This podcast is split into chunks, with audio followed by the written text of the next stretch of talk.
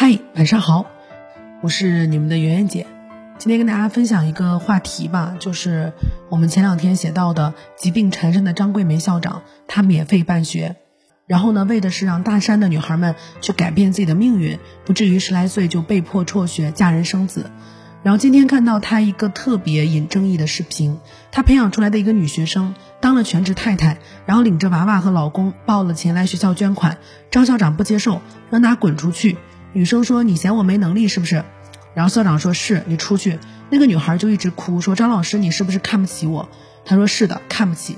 家庭那么困难，然后呢，把这个女学生供到现在，结果她又回归了家庭，去当了全职太太，这是张校长不能接受的，因为他用命换来的女学生们的上学机会，是希望她们拥有一个有选择权的独立的人生。而如果你回去做全职太太的话，其实你又丧失了那些选择权。”当全职太太的风险太大了，大多数家庭根本就不是什么全职太太，是免费保姆，一个赚钱养家，一个操持家务，按说起来是合理分工，但是呢，拥有社会资源和往家里拿钱的那个人，难免的会在地位上更高，现实很微妙。有人前两天在豆瓣发了个帖，他说：“我跟大家亲身来分享一下养一个人的感受是什么。”这个女孩分享了她自己养她姐姐的心态和行为转变。她跟她姐姐关系特别好，她说她完全可以供她姐读书的，她毫无怨言的。她姐呢考研备考了两年，那在家里呢就是她妈总嫌弃的姐，她姐就跑去她那里去住，然后这段时间的生活费呢由已经工作了的妹妹承担。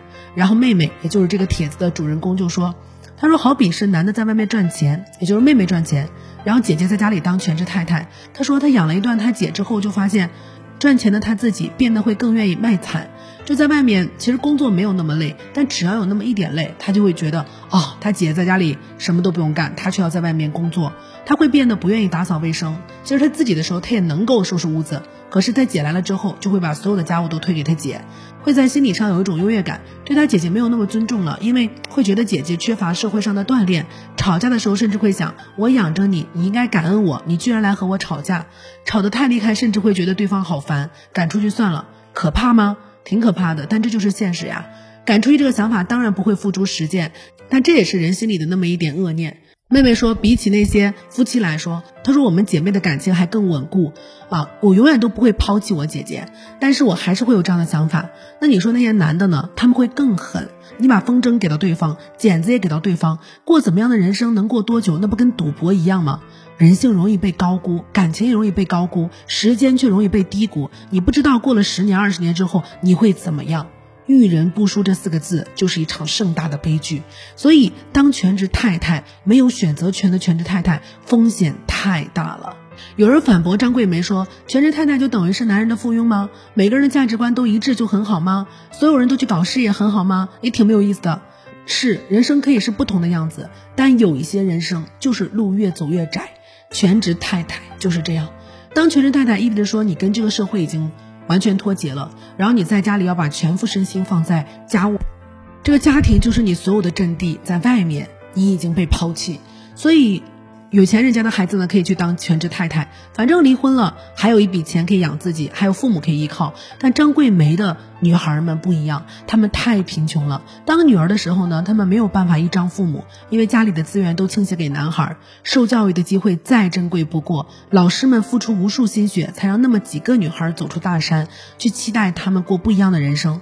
曾经有个咋咋呼呼的。言行举止不规范的，总是被老师说的女孩，考出去了，当了警察，回到校长办公室敬个军礼，说自己当警察了，要去找个薪水高的职业，回来捐个钱给学校。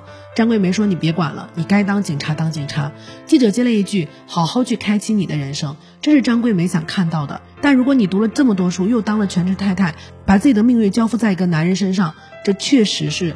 张桂梅不想看到的，她用生命去守护这些女孩，所以在对方放弃自己的人生，把自己的全部未来奉献给家庭的时候，她生气了。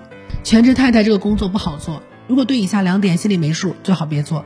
第一，你得有能力，分文不赚的前提之下，你还能够发自内心的去认可自己的劳动价值。